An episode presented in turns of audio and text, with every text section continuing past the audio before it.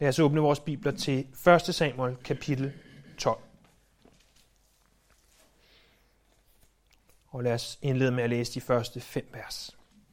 Samuel sagde til hele Israel, Jeg har nu fået jer i alt, hvad I har forlangt af mig, og lad jer få en konge. Nu er det kongen, der skal gå i spidsen for jer. Selv er jeg gammel og grå, og mine sønner har I hos jer, øh, fra jeg var ung til nu. Jeg er gået i spidsen for jer. Her står jeg. Viden nu imod mig over for Herren og hans salvede. Har jeg taget en okse fra nogen? Har jeg taget et æsel fra nogen? Har jeg undertrykt nogen? Har jeg mishandlet nogen? Har jeg taget imod bestikkelse af nogen og lukket øjnene for uretten? I så fald vil jeg give jer erstatning. Men de svarede, du har ikke undertrykt os, eller mishandlet os, eller taget noget fra nogen. Han sagde til dem, i dag er Herren og hans salvede vidne på, at I ikke har fundet mig skyldig i noget. Ja, svarede de.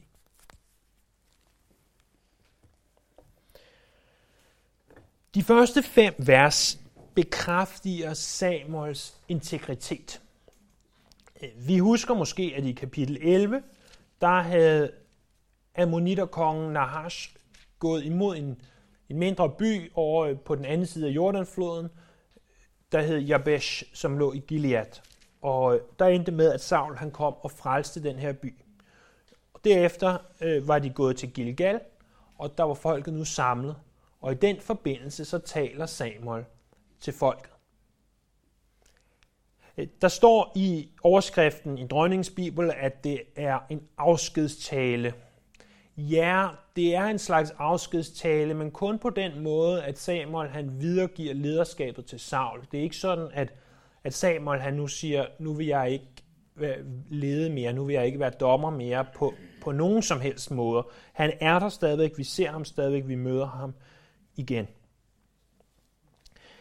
Han siger, at jeg er gammel og grå, og, og derfor vil han ikke længere være den, som vil være den, den øh, ultimative eller leder under Gud af landet, men han vil, han vil give lederskabet videre. Øh, han siger også, at hans sønner, de er hos jer. Kan I huske det her med, at Samuels sønner, de øh, tog imod bestikkelse, de var korrupte? Men han siger, nu er de hos jer. De står nede sammen med jer. De er ikke ledere længere. Det er ikke dem, der bliver ledere. Så der er mig som leder. Min sønner blev ikke ledere efter mig. Og hvad så? Jamen, jeg har lavet jer få en konge, som I bad om. Og som I krævede. Jeg har fået jer, og I har fået en konge. Så når nu Samuel han videregiver lederskabet til Saul, så vil han godt være sikker på, at de ved, at Samuel, han ikke har efterladt dem noget dårligt. Han har ikke givet dem øh, et land i ruiner. Han har gjort, hvad han kunne. Det er lidt som, når der i Danmark kommer en ny regering. Så den nye regering vil altid sige, at det var den tidligere regerings skyld, at landet er ved at gå bankerot, og at øh, alt er så forfærdeligt, som det er. Det vil man næsten hver eneste gang, der kommer en ny regering, uanset om den er blå eller rød eller lilla, eller hvad farve den nu er, så, så vil det være sådan, at man vil skyde skylden på sine forgængere. Men Samuel vil sikre sig, at de ikke vil kunne skyde skylden på ham, når det går galt med Saul. Ikke så meget for hans skyld, men for at de må kunne indse, at det at bede om en konge, øh, det var deres valg at gøre det på det tidspunkt. Det var ikke Guds valg. Så han siger, jeg vil godt have, I bekræfter, at jeg ikke har misbrugt min egen magt til økonomisk vinding. Jeg har ikke misbrugt min magt for at kunne mishandle folket. Jeg har ikke været korrupt. Jeg har ikke været uretfærdig. Og alt det her, det bekræfter folket faktisk ikke bare én gang, men to gange. De havde haft mulighed for at lære Samuel at kende. Han har jo været der hele sit liv, siger han.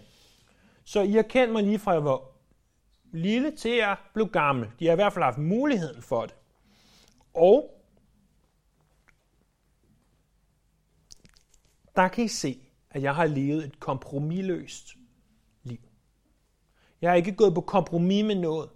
Jeg har min integritet i orden.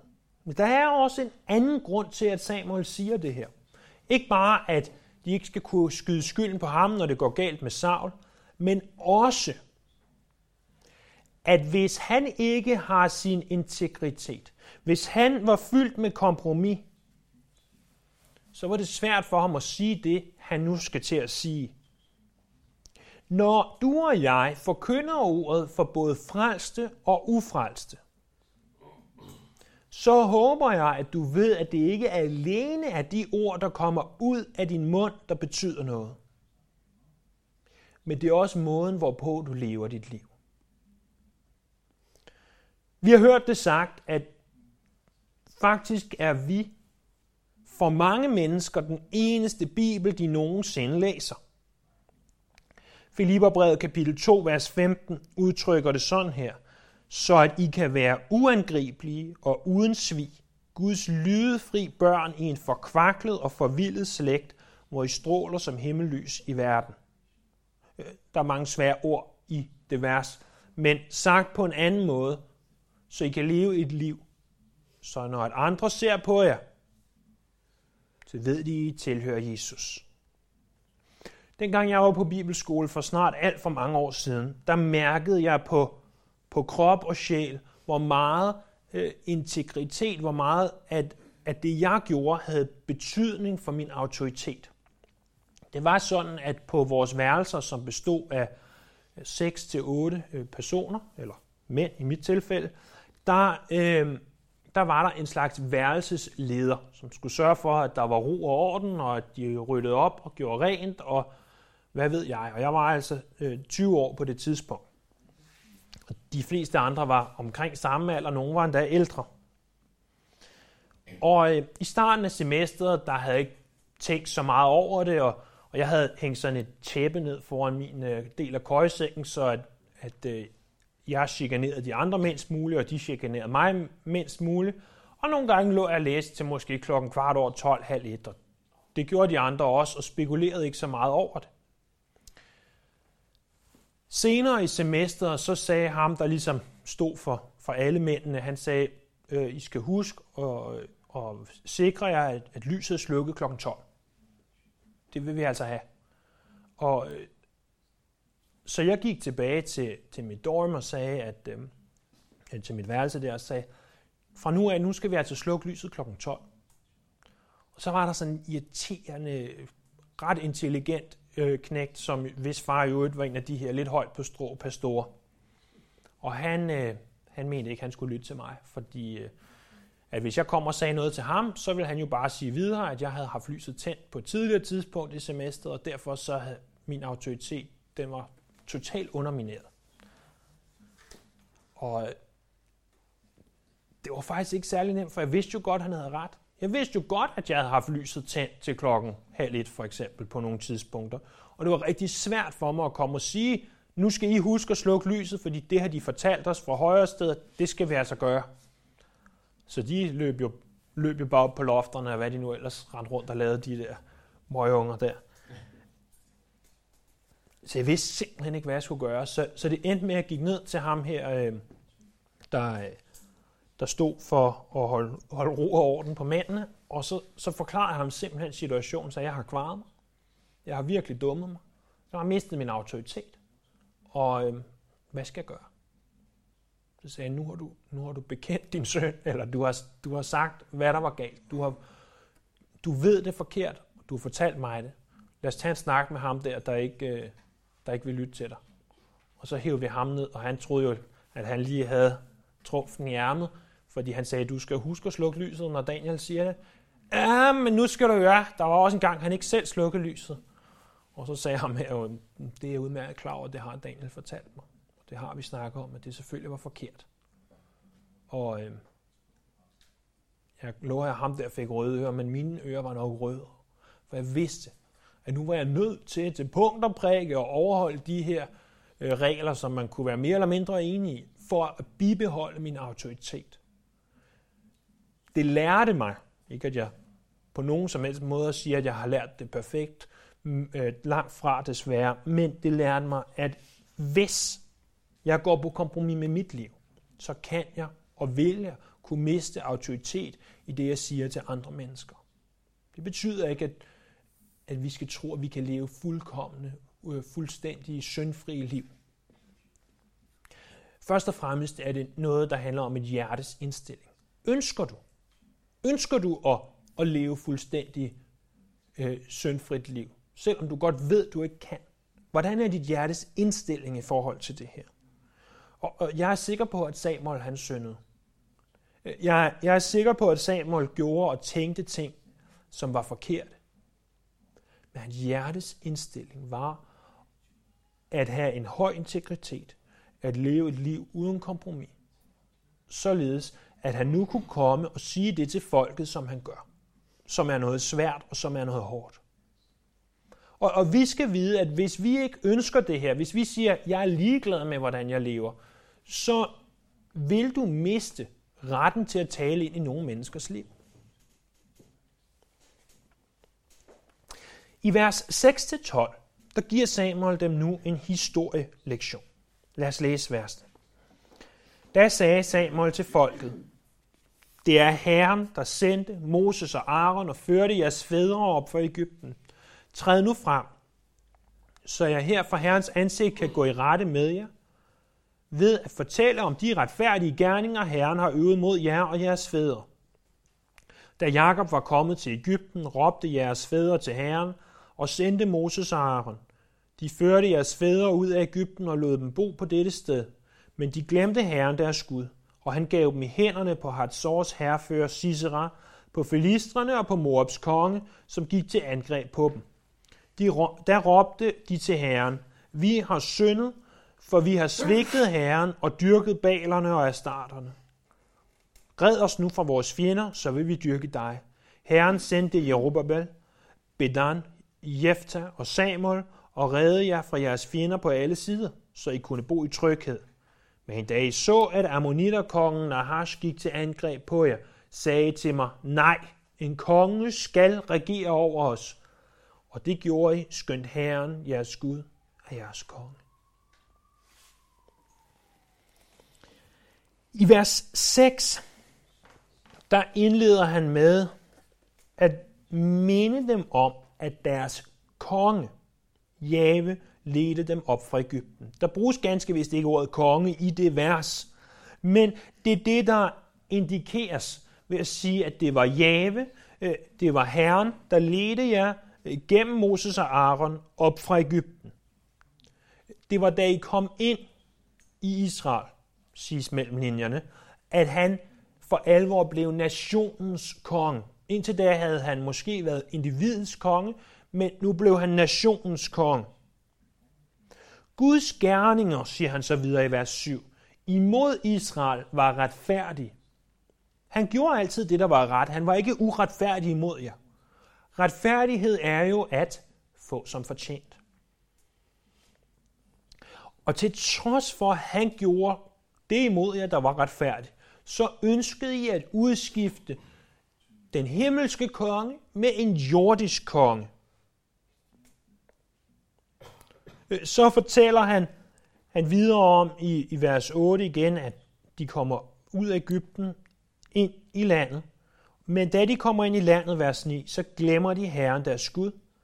Og så bliver det givet i hænderne på øh, først øh, Sisera, som øh, vi læser om i Dommerbogen kapitel 4 i forbindelse med Deborah, og filistrene, som vi blandt andet læser om i Dommerbogen kapitel 13 i forbindelse med Samson, og Moab, konge, som vi blandt andet læser om i Dommerbogen kapitel 3 i forbindelse med, med Ehud og Eklon. Eklon, det var ham her, der var så fed, så da de stak et svær ind i maven på ham, så forsvandt sværet mellem fedtet. Så ham kan man altid huske, når man har, har prædiket om ham en gang. Især over for nogle teenager, som synes, det var ret spændende, at han var så tyk. Øh, men da de her fjender så kom, så hver gang så råbte de til Herren. Og sagde, åh, kom og frels os, kom og hjælp os. Og vi ved godt, at vi har tilbedt balerne og starterne, altså de her afguder. Kom nu og red os, kom og hjælp os. Og så Herren, fordi han var retfærdig, øh, så sender han nogen til at frelse dem. Så ser I cyklusen, de vender sig fra Herren. Gud sender et redskab, et eller andet folk, til at få dem tilbage til ham. De omvender sig, og i det de så har omvendt sig, så går der noget tid, og så falder de fra Herren igen, og så sender han en ny, så omvender de sig, og så sender han en ny, og sådan blev det ved igennem hele dommerbogen. Vi ser det igen og igen og igen. Det er en af de helt store pointer ved dommerbogen, at det var så. De fire, han nævner øh, her, som kommer frelste, det var Jerubabel, det er blot et andet navn for Gideon, som vi læser om fra dommerbogen kapitel 6 og frem efter. Så er der Bedan. Ham øh, læser vi ikke direkte om i dommerbogen, øh, men det kan være, at det er en anden måde at stave navnet Barak på. Vi er ikke sikre. Så er der Jefta, ham hører vi om i dommerbogen kapitel 11. Det var i øvrigt ham, der havde sejret over ammonitterne. Ammonitterne, som nu igen, øh, et eller andet 100 år efter, var kommet imod dem i forbindelse med øh, ammonitterkongen Nahash. Og til sidst, så nævnes Samuel også. At Samuel nævnes har fået nogen til at spekulere i, om det må være en fejl, at, at han nævner sig selv og, og hele den her jantelovsagtige ting. Men øh, jeg tror, at, at grunden til, at Samuel nævner sig selv, det er for at sige, at det her er ikke bare noget, der skete for 100, 200, 300 år siden. Det er noget, der sker i dag. Gud sendte også mig, siger han, og, og for at frelse jer fra filistrene. Det er noget, der stadigvæk sker. Det er ikke noget, jeg har holdt op med, det her. Men så siger han, så kom ham her, ammoniterkongen Nahash. Og i det, I så ham, så begyndte I at kræve en konge. Første gang vi hører om ammoniterkongen Nahash, det var i kapitel 11. Men folket havde jo allerede krævet en konge inden kapitel 11. Så i kontekst må vi forstå det sådan her, at ammonitterkongen Nahash, som kom imod dem, har måttet gå imod hele Israel på et eller andet tidspunkt i en eller anden grad. Og så var det, de begyndte at sige, at vi bliver nødt til at have en konge. Senere er han så gået imod Jabesh i Gilead.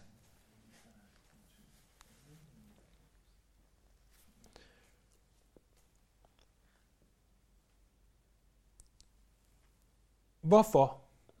Når nu ammonitterkongen kom imod dem, var det, at de begyndte at kræve en fysisk, jordisk, kødelig konge.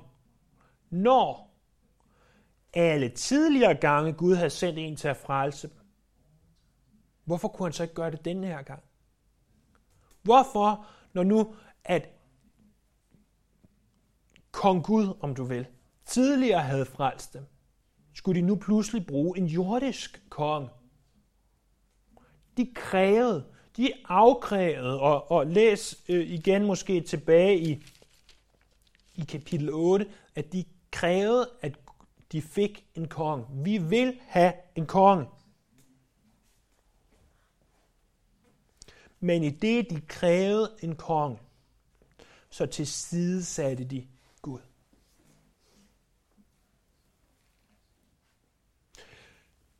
Jeg spekulerer over, om vi indimellem kræver ting af Gud, der gør, at han bliver tilsidesat. Kræver du indimellem ting af Gud, der gør, at du ender med at tilsidesætte ham? Jeg begynder at sidde og tænke over eksempler på det her. Jeg kunne godt give jer adskillige eksempler, som vil ramme forskelligt i forskellige liv, men med vilje vil jeg ikke give et eneste eksempel her. For du ved godt, hvad det er for nogle ting, du går og siger, åh Gud, giv mig det her, så bliver mit liv fuldkommen.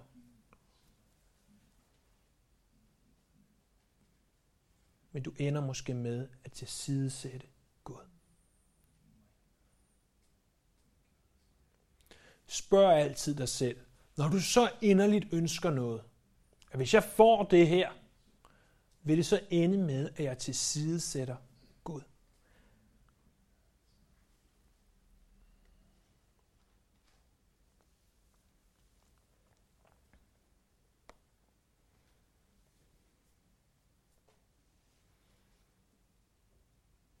Vi ser videre i vers 13 ned til vers 18. At her har I den konge, som I har valgt og krævet. Nu har Herren givet jer en konge. Hvis I frygter Herren og tjener ham, hvis I adlyder ham og ikke trodser hans befaling, og hvis både I og den konge, der regerer over jer, følger Herren jeres Gud, så er det godt. Men hvis I ikke adlyder Herren, men trodser hans befaling, så skal Herrens hånd ramme jer og jeres konge. Træd nu frem og se det store under Herren vil gøre for øjnene af jer. Nu er det tiden for vedehøsten. Jeg vil råbe til Herren, at han skal sende torden og regn.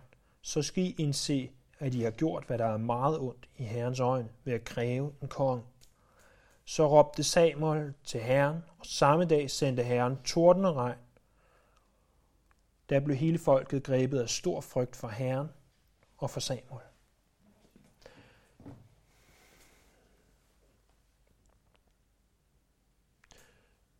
Når folket kræver en konge, så er det ikke Guds primære vilje, at den konge skulle regere over dem, i hvert fald ikke den her konge. Alligevel så tager Gud Saul, og så siger han, selvom det ikke var det her, jeg ønskede, jamen så, så giver jeg det alligevel, fordi I kræver det, og for I skal lære igennem det. Men i det han er der, så bliver det ham, kongen, der kommer til at repræsentere mig. Og Samuel giver dem så nogle betingelser og siger, hvis I bliver ved med at gøre det her, øh, så vil jeg stadig være med jer. Han siger, øh, I skal frygte og tjene Herren. I skal adlyde og ikke trodse Herrens befaling. Både kongen og folket skal følge Herren.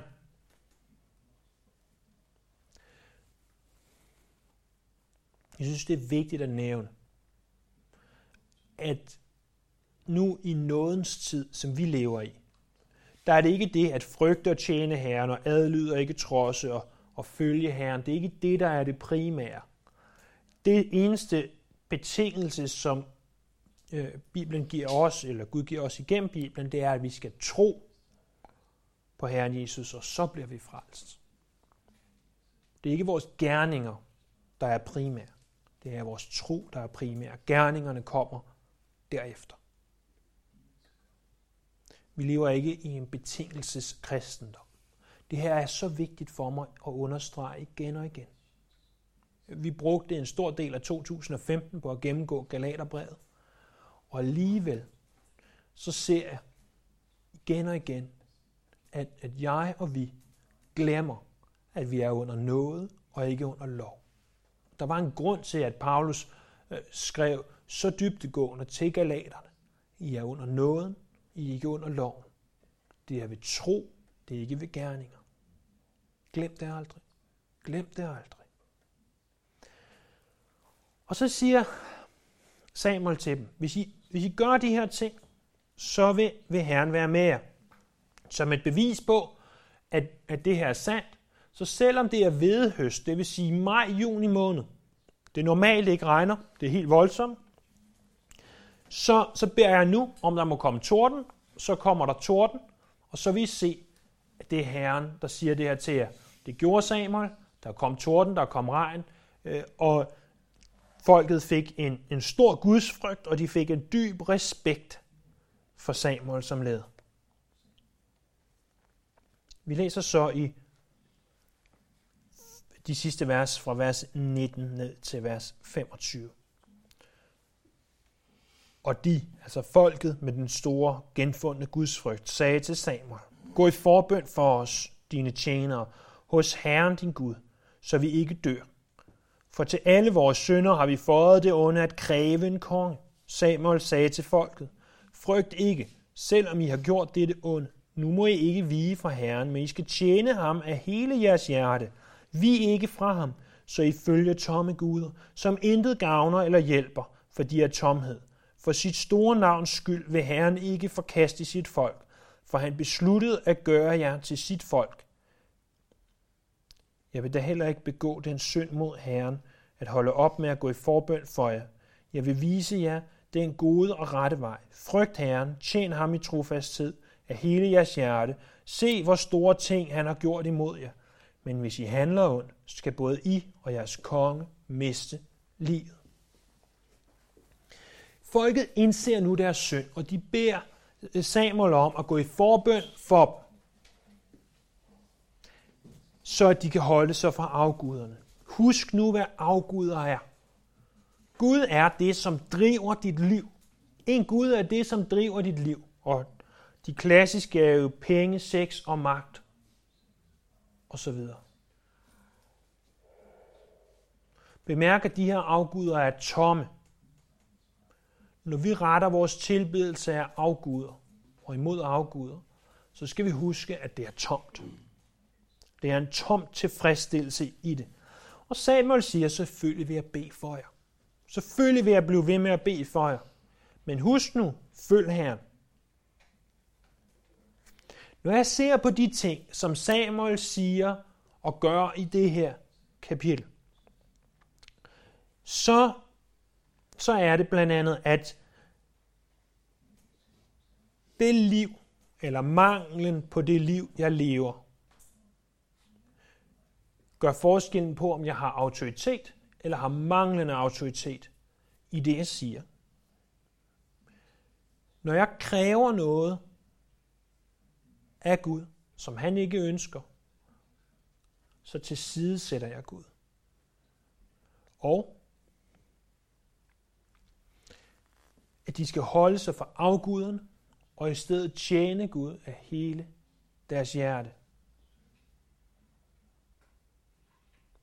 Burde være sund fornuft for hver en af os, at vi gerne vil have autoritet nok til at kunne, kunne fortælle andre mennesker om Jesus, hvad enten det er kristen eller ikke kristen. Det burde være sund fornuft at ikke kræve noget af Gud, der til side sætter ham. Det burde være lige så sund fornuft ikke at ønske at tilbede afguder. Men hvordan? Hvis dit liv er tilnærmelsesvis ligesom mit, så vil du vide, at det er ikke nemt at lade være med at tilbede en afgud. Det er ikke nemt ikke at kræve de ting, som jeg i mit kød vil have. Det er rigtig svært at leve et liv, hvor vi bibeholder den integritet og autoritet, som er så væsentlig. Faktisk er der ikke nogen af de her ting, der er mulige i os selv. Og vi råber ud til Herren, jamen hvordan her? Hvordan? Svaret er os allerede givet, der i vers 21. Prøv lige at se en ekstra gang. Det er så vigtigt, det er så essentielt det her. Så jeg håber, at, at hvis du er tunet ud, så tune lige tilbage for et kort øjeblik. Det her, det er så væsentligt i den her tekst. Han siger, vi ikke fra ham, så I følger de tomme afguder, som intet gavner eller hjælper, fordi de er tomhed. Vi ikke fra ham, så I ikke følger. Altså, hold dig tæt til Gud.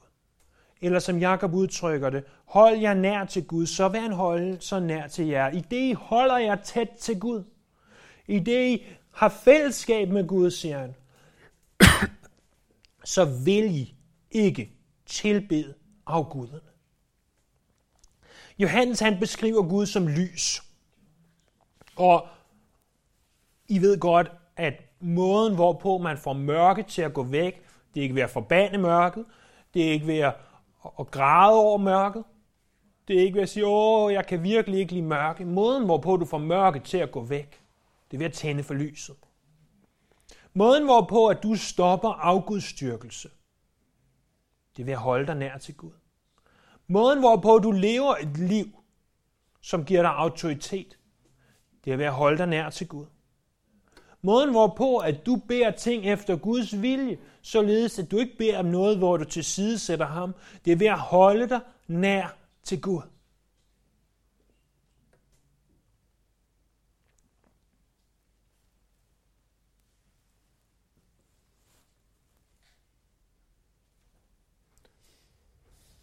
Hvis der er et budskab, der skal igennem i dag, hvis der er et budskab, vi skal huske, når vi ligger i vores seng i aften, eller endnu bedre, når vi vågner op i morgen tidlig, så er det, at hvis jeg ønsker at leve et liv til Guds ære, så er det ikke ved, at jeg selv forsøger at holde mig fra afguder. Så er det ikke ved, at jeg siger, nu skal jeg have så mange nytårsforsæt i mit liv, at jeg helt sikkert aldrig nogensinde vil gå på kompromis med noget som helst igen. Hvis der er én ting, der gør, at vi kan gøre det her, og hvis der er én ting, vi skal huske, så er det, vi ikke fra Herren. Hold dig tæt til ham. Så vil alt det andet falde på plads. Så vil du se langsomt, at du begynder mere og mere at leve det liv, som Gud kalder dig til. Så vil du se, at afgudstyrkelsen i dit liv forsvinder langsomt. At Gud han lurer ud.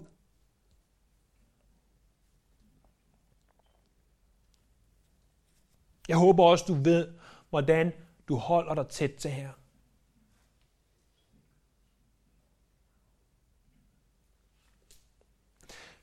Som I ved, så arbejder Lise om aftenen. Og det betyder, at, at i perioder, så har vi ikke voldsomt meget tid sammen. Det betyder også, at så kommer man lidt længere væk fra hinanden, og man, når hun så er færdig med at arbejde fem dage i træk, så skal man lige huske, når hvem er det nu, du er igen, der ligger ved siden af mig?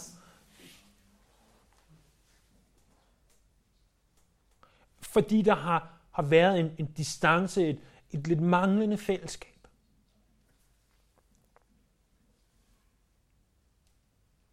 Og så er man nødt til at finde tilbage til det fællesskab igen. Og det var også derfor for, for nogle måneder tilbage, da vi var på ferie sammen for, for første gang sådan for alvor, efter hun begyndte at, at arbejde om aftenen, at det var så fantastisk at få lov til at bruge hver dag.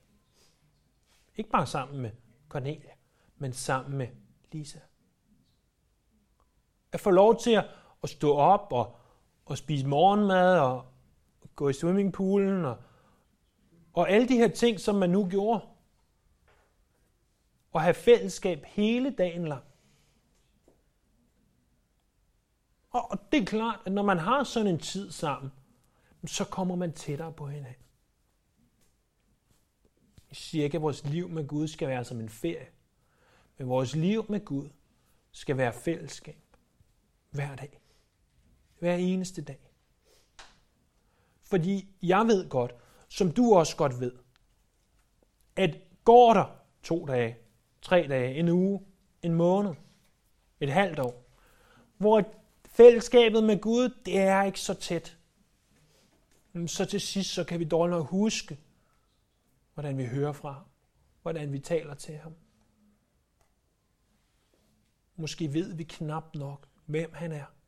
Så, hvis du vil leve et liv, hvor du har autoritet til at sige noget til andre mennesker, hvis du vil leve et liv, hvor at, at du ikke beder om ting, der, der vil ende med at tilsidesætte Gud, og hvis du vil leve et liv, hvor et afguder ikke er det, som er din tilbedelse værdig, men det er Herren Jesus, der er din tilbedelse, så hold dig tæt til Jesus. Folket her, de bliver stillet over for et valg. Han siger, I må vælge, om I vil gøre det her eller ej. Du må, og jeg må, også vælge i dag. Vil jeg holde mig tæt til Jesus? Vil jeg holde mig nær til ham, eller vil jeg flytte mig længere og længere væk? Det er dit valg. Det er dit valg, om du vil stå før op om morgenen, eller gå senere i seng om aftenen, eller misse din frokostpause, eller hvad det nu måtte være, det tidspunkt på dagen, hvor du har tid til, og kan sætte tid til side til at være sammen med ham. Det er dit valg. Jeg kan ikke vælge det for dig. Din ægtefælle kan ikke vælge det for dig, men du kan vælge, om du vil bruge tiden sammen med Gud.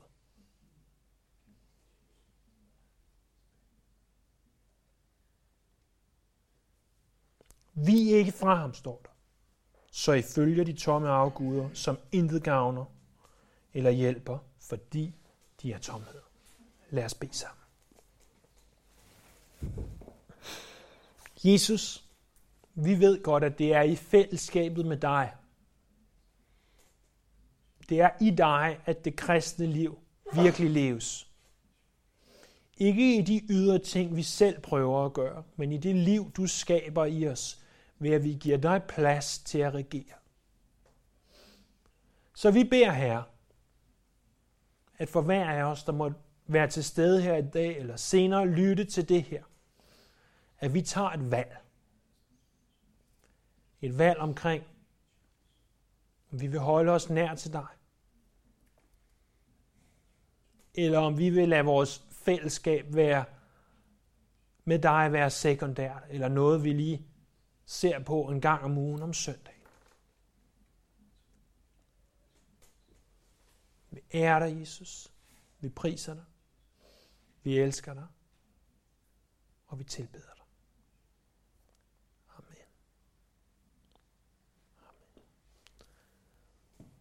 Og inden vi går, går videre til nadveren, så lad os, så lad os blot tage nogle få øjeblikke, hvor at er i stillhed. Uden at nogen, nogen skal gabe højt eller, eller gøre andet. Så tænk over det her. Vil du gøre det ikke bare til et nytårsforsæt, men vil du gøre det til et livsforsæt? Og sige fra den her dag, den 10. januar, det herrens år 2016, der vil du hver dag bruge bare, om det så bare nogle få minutter, sammen med Herren. For at holde dig nær til ham. For at alt det her andet stads ikke skal komme ind i dit liv. Lad os tage nogle få øjeblikke derefter gå videre til, til nadver.